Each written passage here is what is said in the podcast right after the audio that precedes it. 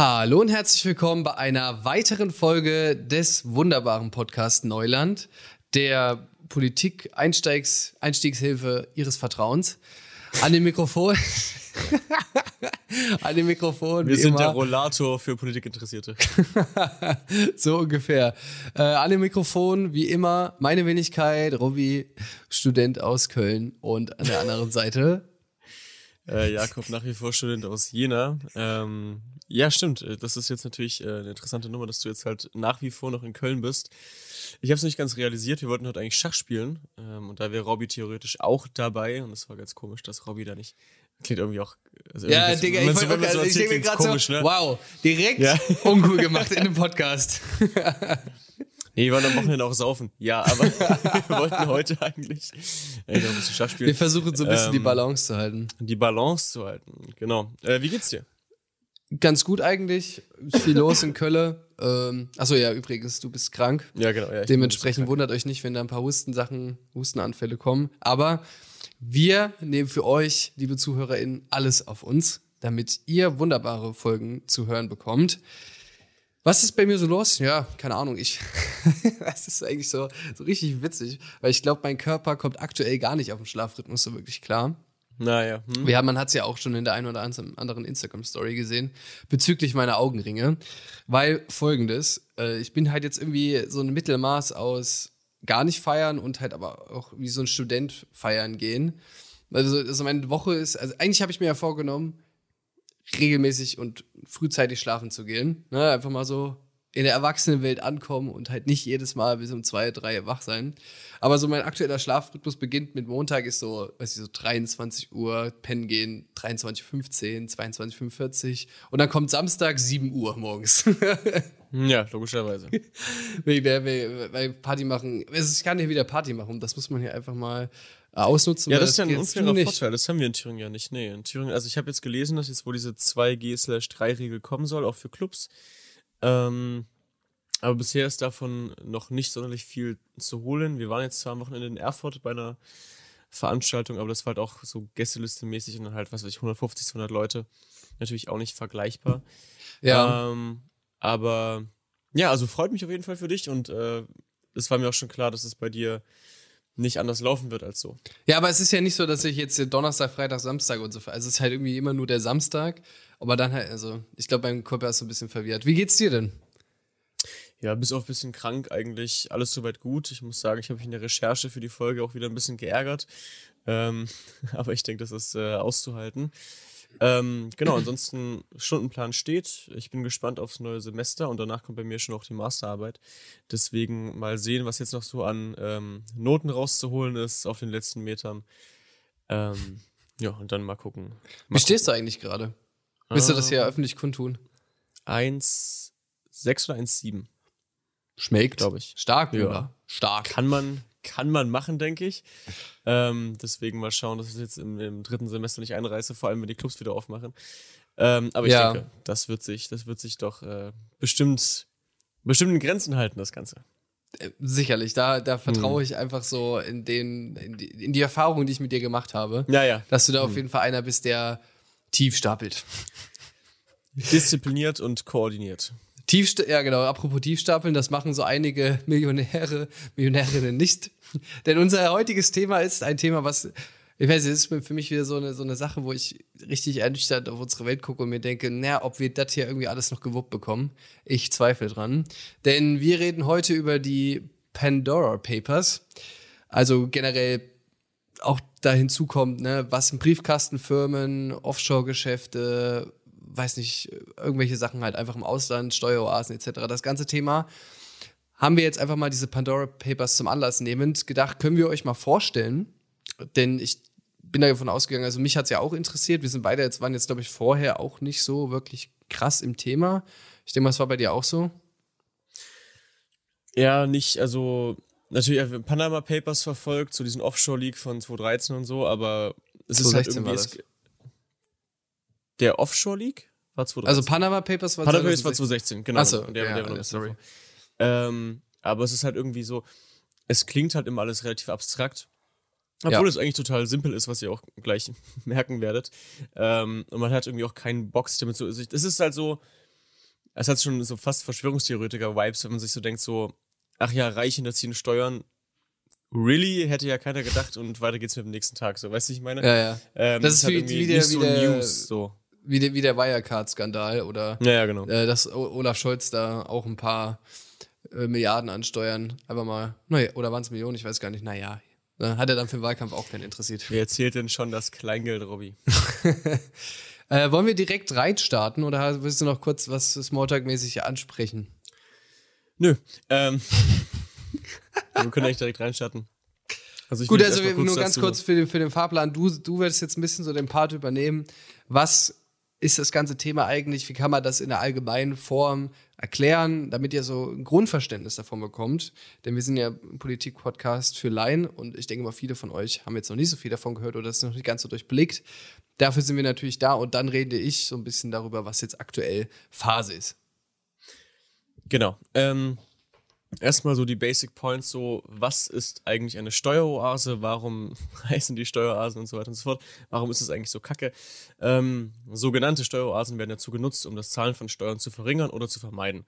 Ähm, genutzt wird das Ganze von Menschen, also Privatpersonen mit einem beträchtlichen Vermögen, sonst lohnt es sich an sich erstmal nicht, ähm, oder eben Firmen, die viel Steuern zahlen müssten, weil sie eben viel erwirtschaften. Das ist erstmal nicht neu. Wer viel hat, muss ja auch etwas mehr geben. Ähm, das Ganze kann auch halblegal sein, das kann legal sein, das kann aber auch illegal sein. Ähm, Steueroasen werden eben auch für illegale Geschäfte wie Geldwäsche genutzt äh, oder Waffenhandel, Drogenhandel und so weiter und so fort. Ähm, ich komme vielleicht erstmal dazu, bevor wir dazu kommen, wie das eigentlich funktioniert, ähm, wo die eigentlich liegen. Also warum nennen wir solche Steueroasen eigentlich Steueroasen? Das kommt ähm, davon her, dass es üblicherweise ähm, Inseln sind. Äh, deswegen kommt auch dieser Name Offshore-Firmen her, der oft als Substitut für sogenannte Briefkastenfirmen benutzt wird. Ähm, Offshore, also eben weg von der Küste, ähm, Inseln. Also irgendwelche Inseln der Karibik, die britischen Jungferninseln, die Isle of Man, ähm, üblicherweise eben souveräne Gebiete, die sich selbst verwalten, eben auch ihr Steuerrecht selbst verwalten können und dadurch entscheiden können, wie sie das Ganze handhaben, eben anders als jetzt ein UK, ein Deutschland, ein bla. Obwohl die Staaten natürlich auch oft, naja, mal ihr Ding haben. Ähm, ich nenne jetzt mal die, die Top 7 von 2018, die Top 7 Steueroasen. Ähm, warum nehme ich jetzt eine Studie aus 2018? Die ist vom Tax Justice Network rausgebracht. Ähm, die erschien mir ganz seriös. Also es gibt ganz, ganz viele Seiten, die als Steueroasen nennen. Das sind auch fast immer die gleichen. Ich habe jetzt einfach den erstmal genommen, weil er ähm, das Tax Justice Network oder TJN, ähm, TJN, äh, wurde 2015 von der OECD und dem Entwicklungsprogramm der Vereinten Nationen ins Leben gerufen. Deswegen habe ich die jetzt einfach mal genommen. Man kann auch andere finden. Die Namen sind meistens die gleichen. Was die jetzt besonders untersucht haben in Steueroasen, ist halt, die interessieren sich besonders für den Grad der Verschwiegenheit, ähm, sprich Thema Bankgeheimnis, und den Grad der Verschleierung ähm, der, der Geldwege sozusagen in Steueroasen. Ähm, da wurden aber halt auch noch weitere Indikatoren untersucht und so weiter und so fort. Nicht ganz so wichtig. Interessant ist, was dabei rauskommt. Ich habe jetzt mal die Top 7 genommen. Ähm, Robby, was glaubst du ist auf Platz 7? Es ist natürlich jetzt eine sehr, Also, du siehst im Dokument, ne? sehr intelligente Ja. Frage, weil ich das Skript vor mir stehen ja, habe. ja. Äh, ich weiß es nicht. Sag's mir bitte. Ähm, es ist, es würde dich überraschen, Robby, nehme ich mal stark an. Sag mal. Äh, bitte. es ist Deutschland. Was? Ähm, es ist, nein, oder? äh, Deutschland ist Platz 7 der Steueroasen. Wie gesagt, hier auch ein bisschen anhand der Indikatoren. Ähm, Deutschland hat zwar ein Staat, also die sind ähm, jetzt nicht irgendwie sonderlich shady ist es hier unterwegs. Deutschland ist ja sehr relevant für diesen Offshore-Markt, für diese Offshore-Finanzdienstleistungen, weil die Bedeutung von Deutschland am Weltmarkt eben so groß ist. Ähm, dann haben wir auf Platz 6 Luxemburg, ähm, denen werden 12,13 Prozent der weltweiten Offshore-Finanzdienstleistungen zugesprochen. Wir haben Singapur, Hongkong, die Cayman Islands, die gehören zu den Vereinigten, zum Vereinigten Königreich, ist jedoch souverän, eben auch wie die Isle of Man und so weiter und so fort. Ähm, würde man alle souveränischen britischen Gebiete, by the way, zusammenfassen in diesen Kategorien ähm, oder in dieser Statistik, wäre das Vereinigte Königreich auf Platz 1. Ähm, dann haben wir die USA, die Schweiz, ähm, die Schweiz auf Platz 1 bei diesem Ding. Aber auch äh, die Vereinigten Arabischen Emirate, Panama, äh, deswegen auch Panama Papers zum Beispiel, halt rauskamen und so weiter und so fort. Also das sind teilweise Steueroasen. Wir haben eben diese größeren Staaten, wie eben die Schweiz, die vor allem wegen ihrem starken Bankengeheimnis darin stehen. Wir haben Staaten, die von weltweiter Bedeutung sind, weil sie viele Offshore-Dienstleistungen anbieten, eben wie Deutschland oder die USA. Ähm, wir haben aber auch diese kleineren Länder wie Luxemburg, ähm, wo auch ein starkes Bankgeheimnis vorherrscht. Und dann haben wir natürlich ähm, eben zum Beispiel halt Panama oder eben diese ganzen Inseln, wo du halt kaum Zugriff auf die ganzen Nummern eben hast. Wir haben übrigens auch in, in Deutschland Steueroasen. Also es gibt auch Dörfer hier zum Beispiel, wo halt in einem Haus 200 Briefkastenfirmen sind. Muss jetzt für uns nicht relevant sein, weil das System das gleiche ist. Ähm, weil in diesem Dorf dann zum Beispiel die Gewerbesteuer eben niedrig ist. Aber das nur am Rande. Ähm, ich nehme jetzt mal als Beispiel, wie sowas entstehen könnte, die Cook-Inseln ähm, die wahrscheinlich auch der eine andere schon mal gehört hat. Ähm, wie wird denn so eine Steueroase eigentlich zum, zu einer Steueroase? Ähm, die Cookinseln hatten in den 1980er Jahren festgestellt, dass sie sinkende Steuereinnahmen haben. Was relativ ironisch ist bei diesem Thema, weil ihr Prinzip anderen Staaten Steuern wegnimmt, aber gut. Und eine schrumpfende Bevölkerung, sprich, dem Land geht es wirtschaftlich nicht so gut. Was macht man? Ähm, man verabschiedet ähm, in, auf diesem Inselstaat 1981 den International Companies Act. Ähm, und das Versprechen von denen damals war, ihr bringt unser Geld, also ihr bringt euer Geld zu uns und wir halten de facto einfach unseren Mund. Sprich, Firmen, ähm, Privatpersonen haben dann eben diese Briefkästen angelegt und ihren Firmensitz verlegt. Und die Cookinseln, falls jemand gefragt hätte, was weiß ich, ein, Deutsch, ein deutsches Unternehmen macht das, sagen die Cookinseln, hm, haben nichts mit zu tun, sorry, kümmert euch um eigenen Dreck, das Geld ist hier bei uns, die sind hier gemeldet, äh, wir machen das so, wie wir wollen, zum Beispiel 0% Gewerbesteuer oder so, oder 0% Erbschaftssteuer oder 0% Vermögenssteuer oder was weiß ich nicht alles. Ich finde das ähm, auch so einen sehr witzigen Slogan, so, bringt uns euer Geld und wir, und wir halten den Mund. Mund. ist klasse, ne? Das war ähm, auf dem ähm, Wahlplakat. ja, das wäre FDP. Äh, ähm, was äh, kurz und knapp diesen ganzen Steueroasen genannten Inseln, Staaten, Kleinstaaten, wie auch immer, zu eigen ist. Das Bankgeheimnis ist sehr, sehr konsequent umgesetzt und die Anonymität von den Leuten, die halt eben ihre Konten dort errichten, zum Beispiel ihre Firmen und so weiter, wird zugesichert und das drastisch. Das macht es eben so attraktiv. Ähm, wie verdient der Staat daran, der das anbietet? Der verdient Geld mit den Gebühren, zum Beispiel für die Briefkastenfirmen oder sonst irgendwas ähm, in der ganzen Sache. Ähm, ich hatte ja vorhin schon den Offshore League angesprochen. Das war einer der ersten, Anfang der 10er Jahre. Ich glaube, wie gesagt, 2012, äh, 2013. Ähm, und wurde stark, wie, also hat, hat deutlich gemacht, wie stark der Einfluss von diesen Oasen ist, wie krass Kapitalströme von denen zu großen Staaten gehen. Da kam zum Beispiel raus, das Land, das das meiste Kapital nach China fließen lässt, waren die britischen Jungferninseln. Die sind natürlich kein Handelspartner, die britischen Jungferninseln, die bieten ja nichts an. Aber das meiste Kapital ist halt eben von da nach China geflossen. Indiens größter Geschäftspartner war der Inselstaat Mauritius ähm, und in Deutschland hatten wir da zum Beispiel die Schweiz viele Jahre lang. Ähm, jetzt nochmal ganz, ganz basic, ähm, um zu erklären, auch so ein bisschen mit eigenen Worten, wie das eigentlich funktioniert. Ähm, nehmen wir das Beispiel, wir sind eine Privatperson, dann können wir ganz, ganz simpel eine Briefkastenfirma gründen. Für eine dreistellige Summe einfach übers Internet. Was passiert? Die Briefkastenfirma heißt so, ähm, weil es de facto auch wirklich nur ein Briefkasten ist. Es ist eine Adresse. Diese Adresse hat ihren Rechtssitz dann aber sozusagen in einem Staat, wie zum Beispiel eben den, der Isle of Man oder was weiß ich, wo es keine Vermögenssteuer gibt. Oder keine Erbschaftssteuer oder was weiß ich nicht alles. Sprich, kann man Geld dorthin packen, ohne Steuern zu zahlen. So, weil es dann dort sein Ding macht, das kannst du auch weiter verwerten, wie auch immer. Ich habe eine Handhabe drauf. Ich habe für diesen, für diesen Briefkasten vielleicht sogar noch einen Geschäftsführer, der macht so ein bisschen den ganzen Kram, aber ich habe immer den Zugriff darauf. Obwohl ich rein rechtlich nicht mehr den Zugriff darauf habe, weil es eben in einem anderen Land stattfindet und nicht mehr als mein Privatvermögen gilt. Ähm, da würde ich vielleicht mal ähm, ein Beispiel nennen. Äh, eine Privatperson hat eben so eine Firma. Das ist jetzt ein Beispiel aus den 1990er Jahren, was ich aber irgendwie ganz witzig fand, weil es einfach irgendwie, ich fand's lustig. Ähm, es gibt ein Gemälde von Van Gogh, das nennt sich die Wassermühlen von Gennep oder die Wassermühlen bei Gennep. Äh, und das wurde 1996 von einer Firma auf den Cook-Inseln ersteigert. Für rund 250.000 US-Dollar ungefähr. Gekauft wurde das von einer Firma namens Nautilus Trustees Limited. Ich muss auch sagen, ähm, da nochmal kurz eingeschoben, für für eine Briefkastenfirma, für die Gründung braucht man zwei Sachen. So einen ungefähr dreistelligen Betrag und einen richtig coolen Namen. Also wenn ihr euch ja, mal so wirklich. Namen durchlest von diesen Firmen, die klingen alle unglaublich geil, äh, weil ich glaube, da haben die nochmal richtig Spaß. Also Nautilus mal, Trustees Limited. Ich finde es auch mal gut, wie die Limited heißen, obwohl das alles andere als Limited ist. Naja, safe. ähm, und diese Firma auf den Cookinseln hat ähm, freundlicherweise was ich wirklich nett finde auch, ähm, dieses Gemälde eben gekauft und dann an ein Museum zur Leihgabe gegeben. Dieses Museum äh, steht in Madrid und trägt den Namen Museum Thyssen, ThyssenKrupp, kennt vielleicht andere, Thyssen Bornemissa. Bornemissa. Ähm, durch den Leak, ähm, der dann durch die Offshore Papers, wie gesagt, die sind schon ein bisschen älter, herauskam, fand man heraus, diese Nautilus Trusted Limited ähm, gehört äh, einer Frau Baroness Carmen Thyssen-Bornemisza. Und die war die fünfte Frau von Hans-Heinrich Thyssen-Bornemisza de Casson, einem Schweizer Unternehmer aus der Unternehmerfamilie Thyssen. Die kennt ihr wahrscheinlich alle, ThyssenKrupp zum Beispiel.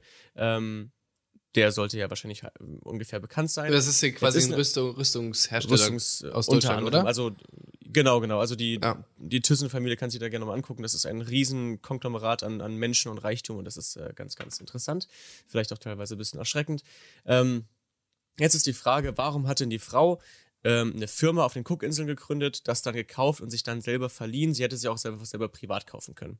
Ja, natürlich hätte sie das machen können, aber die Frau ist ja in Madrid gemeldet. Sprich, die lebt da, die arbeitet dort und so weiter und so fort.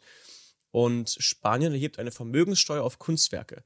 Während alle Werke, die Frau ist Kunstsammlerin, während alle Werke, die die, die Frau in Madrid ähm, gemeldet hat, müsste sie jährlich rund 13,5 Millionen Euro zahlen. Deswegen hat sie das eben dieser Firma gegeben, also die hat die Firma gegründet, die kauft das für sie.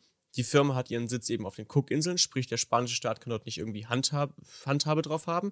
Und diese Firma leiht es dem Museum obwohl das Museum und die Besitzerin dieser Nautilus Trusted Limited den gleichen Besitzer haben, sogar den gleichen, also das Museum trägt den Namen der Besitzerin. So. ähm, das ist so ein bisschen, das ist so ein bisschen das Prinzip. Das kann man eben logischerweise auch ähm, als äh, Privatunter, also das ist halt das für die Privatperson, das kann de facto erstmal jeder machen, auch für andere Dinge. Das gibt es auch, wenn Leute vor einer Scheidung Geld verstecken wollen vor ihrer Frau.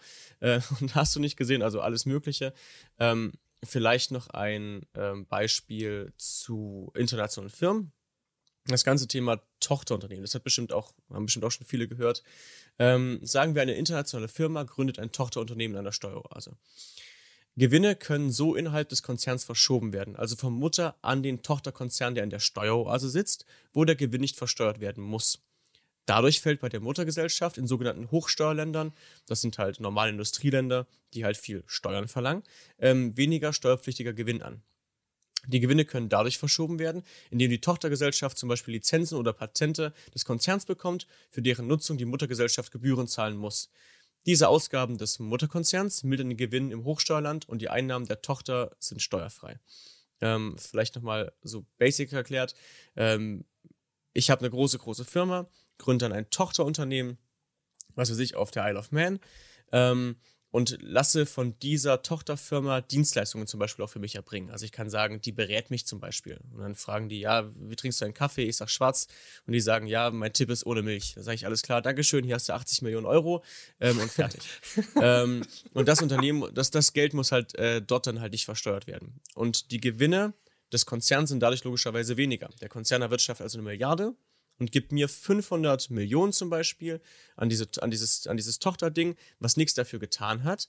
Aber dadurch hat sich natürlich der Gewinn im Steuerland für das Mutterunternehmen um 500 Millionen oder Milliarden, wie auch immer, ähm, halbiert oder verringert und so weiter und so fort.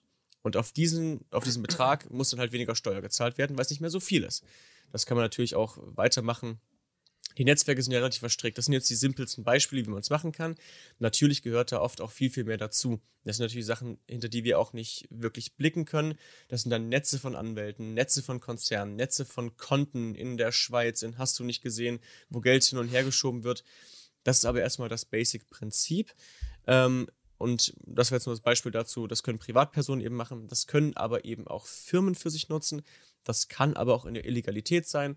So war es jetzt zum Beispiel auch bei den Pandora Papers ähm, vom Wolf of Sophia oder so. Aber das sind alles Sachen, zu denen kann jetzt im Zweifel, glaube ich, auch schon Robby kommen äh, in Bezug auf die Aktualität ähm, und dem, was dieses Journalistennetzwerk jetzt zum Vorschein gebracht hat bei den Pandora Papers. Ja, genau. Also ich glaube zum Beispiel jetzt nochmal ganz kurz hier bei diesem Firmending, ich glaube Starbucks oder so, die machen das halt, dass halt diese ganzen Tochter, also Unternehmen, also der Mutterkonzern sitzt glaube ich irgendwo so in einer Steu Steueroase ähm, und die ganzen Tochterunternehmen in Deutschland und so müssen halt immens hohe Lizenzgebühren zahlen, dafür, dass sie halt genau. Starbucks heißen dürfen.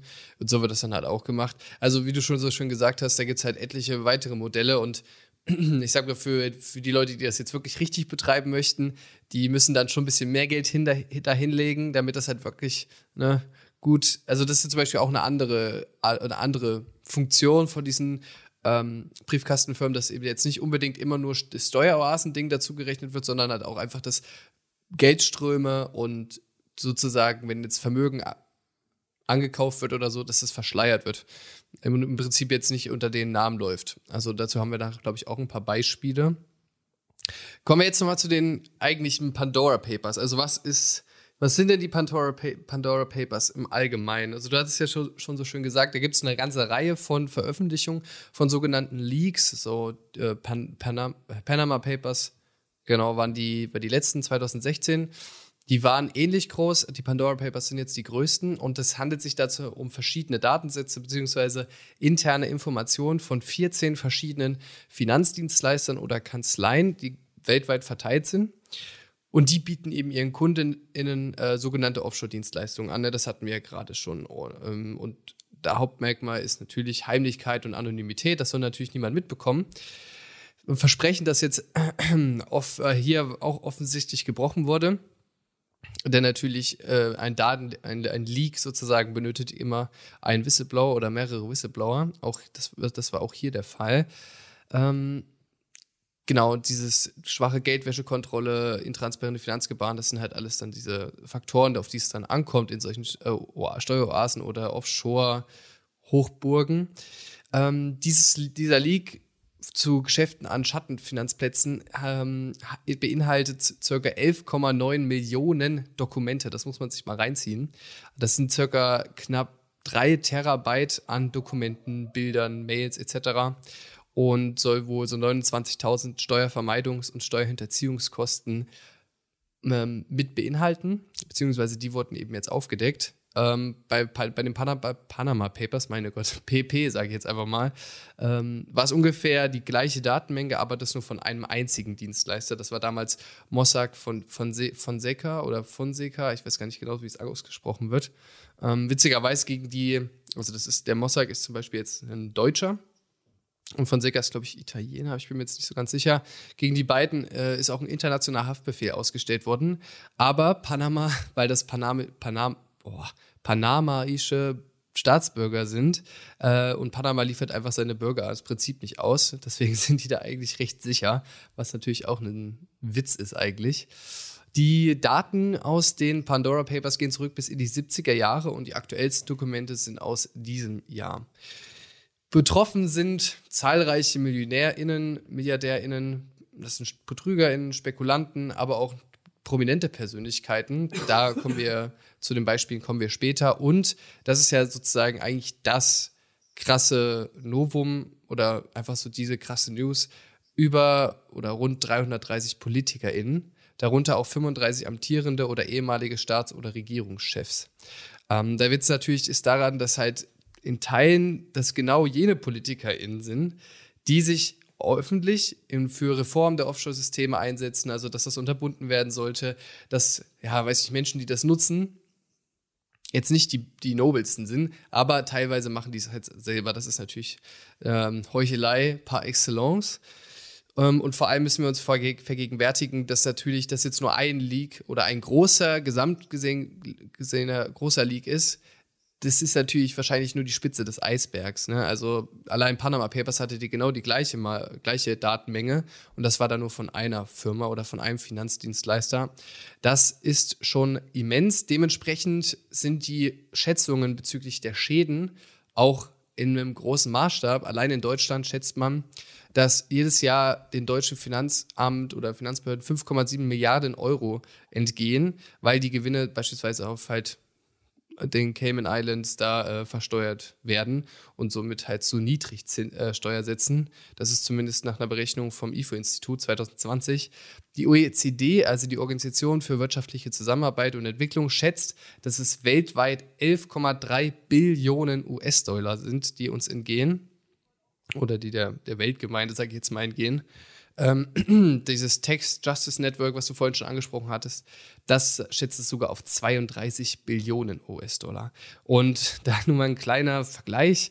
Der Kampf gegen den Welthunger nach einer Schätzung vom Bundesministerium für wirtschaftliche Zusammenarbeit und Entwicklung sind, werden jedes Jahr 14 Milliarden US-Dollar bis zum Jahr 2030 nötig, um den Hunger, den Welthunger weitgehend zu beenden.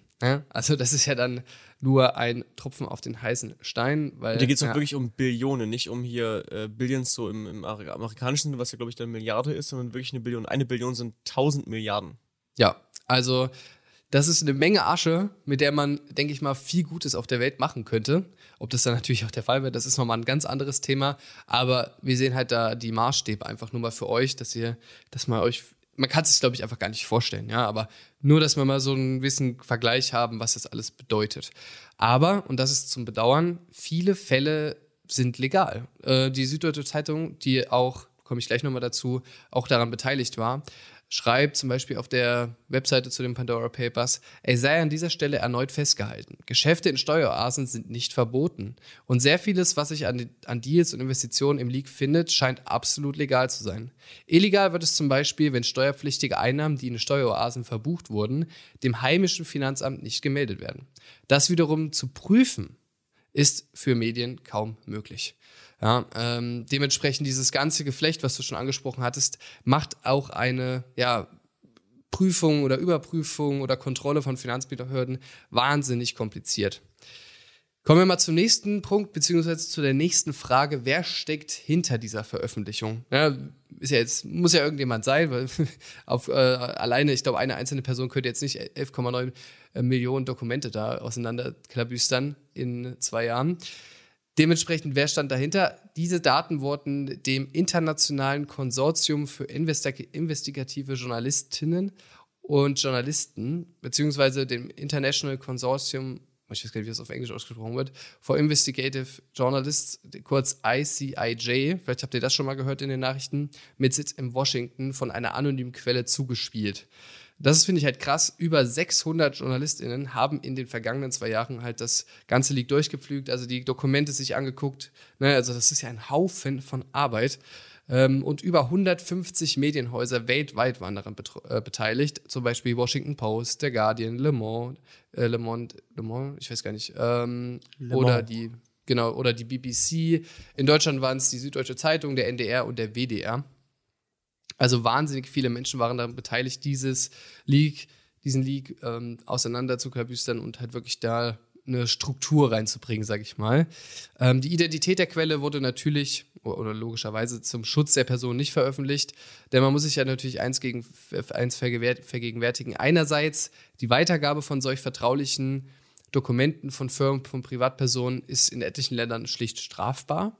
Und äh, ja, Rache ist natürlich auch so ein Ding, ne? Also zum Beispiel zahlreiche Dokumente stehen auch in Verbindung mit kriminellen Aktivitäten. Und ich glaube nicht, dass wenn da so ein paar Dokumente von beispielsweise von der Mafia äh, ans Tageslicht kommen, dass die da sagt, ja, das finden wir jetzt super hier. Äh, vielleicht noch mal zwei bis drei Sätze zum ICIJ, weil ich denke mal, man hat es vielleicht mal irgendwie gehört, aber es ist vielleicht doch ganz gut, wenn man mal ein bisschen durchblickt, welche Institution das ist. Also, das ist mehr, man kann es vielleicht ein bisschen besser verstehen als ein Netzwerk aus hunderten JournalistInnen, die weltweit sich äh, im, in, weltweit in Kontakt sind und halt zusammenarbeiten aus verschiedenen Medienhäusern. Ähm, auch Leute, die halt dann auch die lokale Sprache sprechen. Oder auch einfach, ne, der Vorteil ist eben dann, wenn du lokale Menschen in Steueroasen vorfinden kannst oder die auf deiner Seite hast, dass du auch ein bisschen mehr einschätzen kannst, wie die Lage in einem Land ist, wie die, wie die, ja, ich sag mal, die Mechanismen dort sind, um halt das alles so geheim wie möglich zu halten. Das ist schon ein ganz guter Vorteil.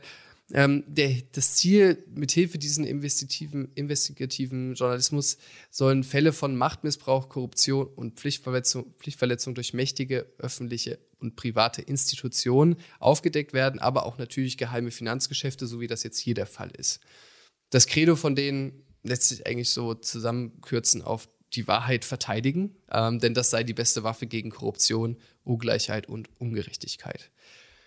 Jetzt vielleicht nochmal als Hinweis, ne, natürlich, ich habe es schon ein bisschen angesprochen, das sind riesige Datenmengen und dementsprechend müssen halt diese ganzen Medienhäuser ihre Ressourcen bündeln, weil 12 Millionen Dokumente kann jetzt allein die Süddeutsche Zeitung nicht innerhalb von zwei Jahren einfach durcharbeiten und äh, sichten und gucken, welche Informationen davon wirklich relevant sind. Das schafft ein einziges Medium nicht. Dementsprechend brauchen die diese, ich sag mal, Netzwerke und diese gemeinsame Arbeitskraft, sage ich jetzt mal, plus der Schutz von JournalistInnen wird damit ein bisschen höher gestellt. Man muss sich das so, natürlich so vorstellen, wenn jetzt eine einzelne Person an so einem League arbeitet oder halt versucht, da was an Tageslicht zu bringen, wenn man ich sage jetzt mal ganz kriminell gesprochen, die ausschaltet oder ermordet, dann ist die Geschichte auch gestorben.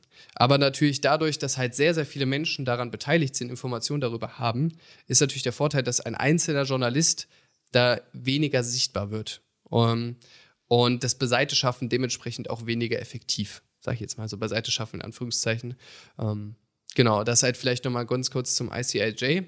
Kommen wir jetzt gleich nochmal zu den Beispielen, wer jetzt davon in dem Fall betroffen ist, also wer seine Hände in dreckige Geschäfte gesteckt hat. Geiler Hinweis, natürlich können wir jetzt hier nicht alle Leute aufzählen, aber ich meine, es gibt allein über 330 PolitikerInnen, die daran beteiligt waren. Ich werde ein Beispiel ein bisschen ausführlicher machen und die anderen ein bisschen kürzer vorstellen. Aber guckt euch das selber gerne an. Das sind krasse Namen dabei.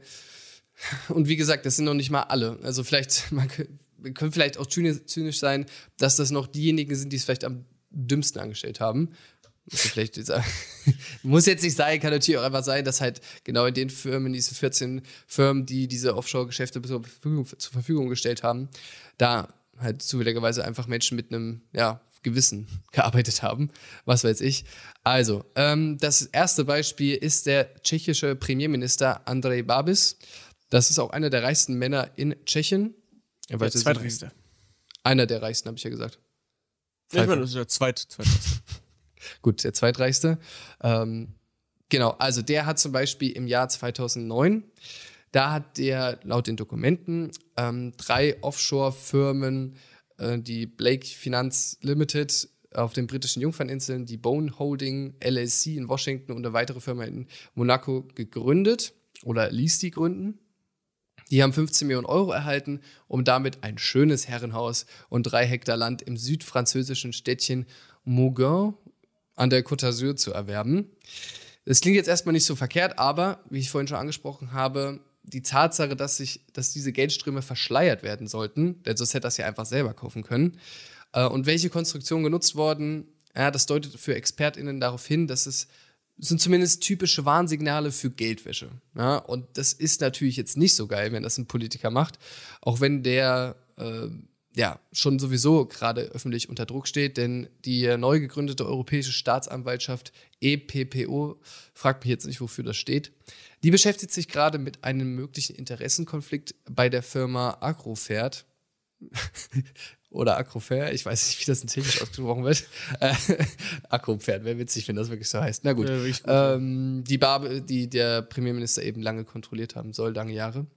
Und das ist dann übrigens, äh, der hat mit äh, Chemie und äh, Medienunternehmen zu tun. Das vielleicht nochmal noch so am Rande. Okay, danke für den Hinweis.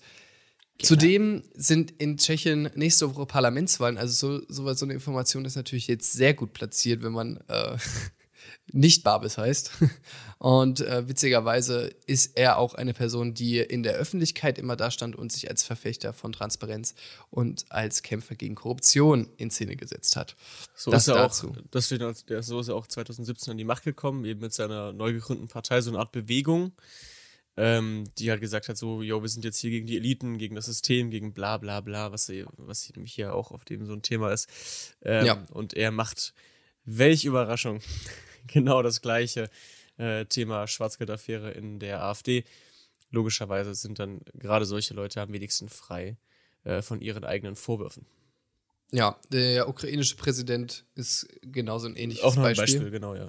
Ähm, aber machen wir weiter mit Tony Blair wenn euch das jetzt nicht sagen sollte, das war, ist der Ex-Premier des Vereinigten Königsreichs, äh, Königreichs. Und der soll 312.000 Pfund an Steuern beim Kauf einer Londoner Immobilie mit Hilfe von Offshore-Geschäften gespart haben. Das ist nicht illegal, aber auch er war ein prominentes Beispiel als Mitglied der Labour-Partei, ähm, was sozusagen halt so Sozialdemokratie in Deutschland ungefähr ist, ähm, und hat hm. sich vermehrt gegen Steuerschlupflöcher ausgesprochen. Dann König Abdullah II. aus Jordanien der hat Enthüllung nach, nach den Pandora Papers ähm, 30 Offshore-Firmen in Steueroasen dafür genutzt, um 14 Luxusimmobilien in den USA, in Großbritannien zu kaufen. Und über 100 Millionen Dollar soll das ganze aufgebaute Immobilien, Immobilien Imperium, meine Herren, äh, wert sein. Also auch da wird soll wieder verschleiert werden oder einfach eine schöne Tarnung drüber gezogen werden. Dann, das habt ihr bestimmt gehört, Wladimir Putins enge Vertraute, ähm, also wie schon bei den Panama Papers, engste Vertraute des russischen Präsidenten. Die zählen komischerweise zu den Begünstigten vom Briefkastenfördern und haben da ein wahnsinniges Vermögen, obwohl das an sich kaum erklärbar ist, weil meistens haben die so, oder was heißt meistens, aber die haben auf jeden Fall in der Regel eher Berufe, womit man kein Millionär oder keine Millionärin wird, zum Beispiel Fleischer. Also da soll mir jemand mal zeigen, wie man da schnell, außer man heißt ähm, Tönnies. Tönnies. Macht den Witz, ja. Ja, ja. ja. Äh, aber in der Regel ist das natürlich jetzt kein Job, mit dem du Millionär, Millionärin wirst, ohne jetzt diesen Job in Abrede zu stellen. Und die haben natürlich auch einfach ihr Vermögen in Steueroasen angelegt. Ich denke mal auch äh, Verschleierung oder eben Steuern sparen. Wer, und das ist halt auch sozusagen in Putins System einfach eine Masche, wer loyal zu Putin ist und eng oder eng zu Putin ist, auch der wird dadurch meistens reich. Ähm, also Imagine so als Staatspräsident so Steuern hinterziehen, so Digga, ändere doch die Gesetze. So, ja, ja, wirklich. Putin, ja. so macht er einfach anders.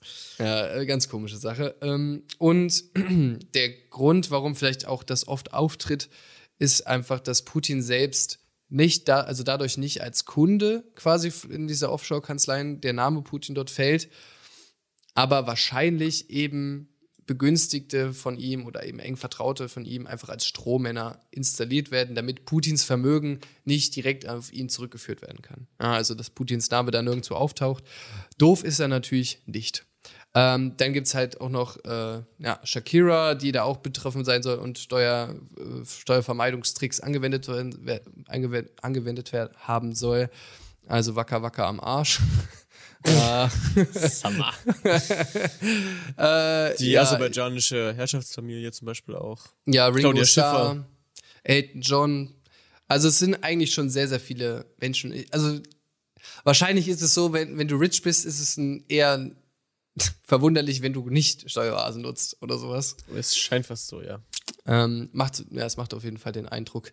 Gut, kommen wir jetzt noch ganz kurz zum Schluss. Welche Konsequenzen können wir denn jetzt erwarten? Ähm, ist natürlich immer eine schwierige Frage. Ähm, beispielsweise nach den Panama Papers haben Finanzbehörden eben diese Informationen genutzt, beziehungsweise halt auch teilweise gekauft, um damit aber dann circa eine Milliarde, zumindest in Deutschland, an verlorene Steuergeldern wieder zurückzuholen.